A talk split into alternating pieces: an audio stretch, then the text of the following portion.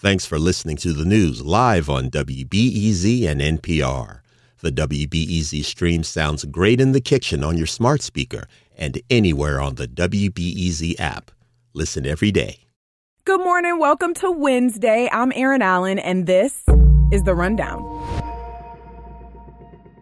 By now, you probably heard about that mass shooting at a private Christian elementary school in Nashville, Tennessee. So far, we know that seven people have died, including three children and three school staff members. The shooter was killed by police. And educators around the country are grappling once again with school safety. Nate Petrini is a former CPS principal and the executive director of the education organization High Jump. And he was on WBEZ's daily talk show Reset, he said that principals are telling parents, teachers, and students that they understand their fears and that safety is a top priority. But those are really narrow and short responses that are all that we can do the next day. And so people are going through those exercises and those motions, but if we expect them to actually stop school shootings, that's not what's going to happen. Petrini says schools in Illinois do make preparations in case of an active shooter, but those steps are meant to minimize damage, not eliminate it.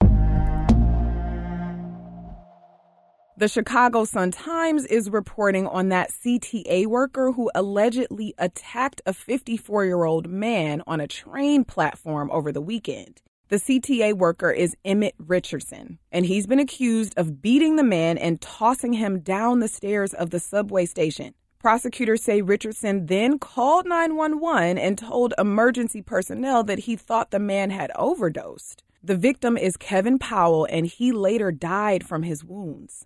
All this happened downtown at the LaSalle Street station on the Blue Line. Richardson has been detained and charged with felony aggravated battery, and now a Cook County judge has set bail at $3 million.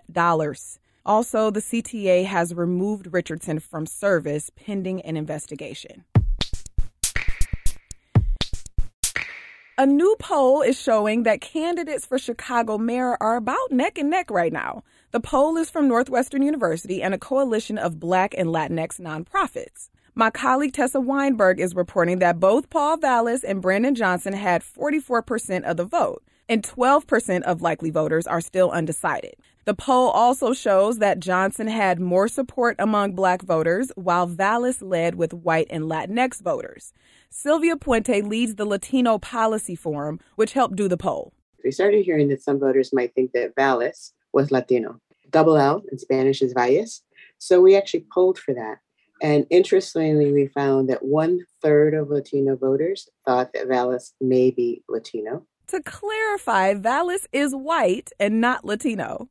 Overall, Latinos were the least certain they would vote in the election. Again, that's coming up this Tuesday. And if you haven't caught any of these almost back to back debates over the last few days, we've got a forum of our own coming up tomorrow.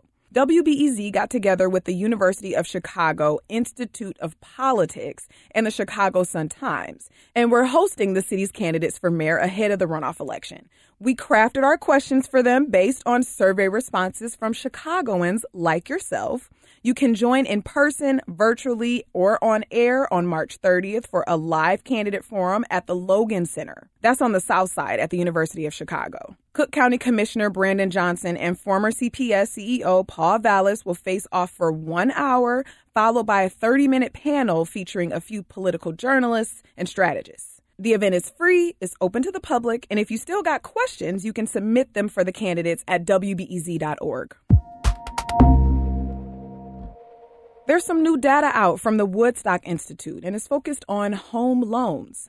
Apparently, Black and Latinx homeowners in Chicago took out smaller loans with bigger closing costs compared to white borrowers. My colleague Esther Yoon-Ji Kang is reporting on this, and she says one of the reasons is that in 2021, Black and Latinx homeowners took out more loans from lenders that were not regulated by the federal government. Researchers are saying that borrowers often go to these lenders, typically online, because there are few or no physical banks in their neighborhoods. Natalie Chang is with the Woodstock Institute and she analyzed the data. Loans from unregulated lenders also tend to have lower financial requirements, such as lower credit score. And so for borrowers of color who tend to have lower incomes, mortgages from unregulated lenders are more accessible. The Woodstock Institute is recommending that banks create special loan products for lower income borrowers. And now for a few quick hits. Democratic lawmakers in Illinois are spearheading an effort to cap the cost of out of pocket insulin at $35. State Senator Laura Murphy is sponsoring the measure, and it would apply to monthly supplies of the drug. She says this would help about a million Illinois residents living with diabetes. Her measure would also create an insulin discount program through the Illinois Department of Public Health. Right now, the proposal needs a full vote from the Senate before moving over to the House. And Chicago has a few human made floating wetlands, and a new study is looking at how they impact local ecosystems. Shedd Aquarium and Urban Rivers worked with partners in Boston and Baltimore on this. They found that the floating wetlands on the North Branch of the Chicago River, which were created in 2017, supported native minnows and zooplankton, and they observed decreases in the number of non native common carp around the site. As for the weather, there's a chance of snow flurries this morning, but that should be over by 11 ish. Otherwise, there's a high in the upper 30s today and it will be windy. It's dropping down to the high 20s tonight. And that's it for now. Later today, we're looking a little more closely at both candidates for mayor, their backstories, and what shapes them, trips them up, and redeems them. I'm talking with Mariah Woelfel and Tessa Weinberg, two WBEZ reporters who talked with the family and friends of each candidate. That's coming up today at 2 o'clock. I'm Erin Allen. Thank you for listening. I'll talk to you later.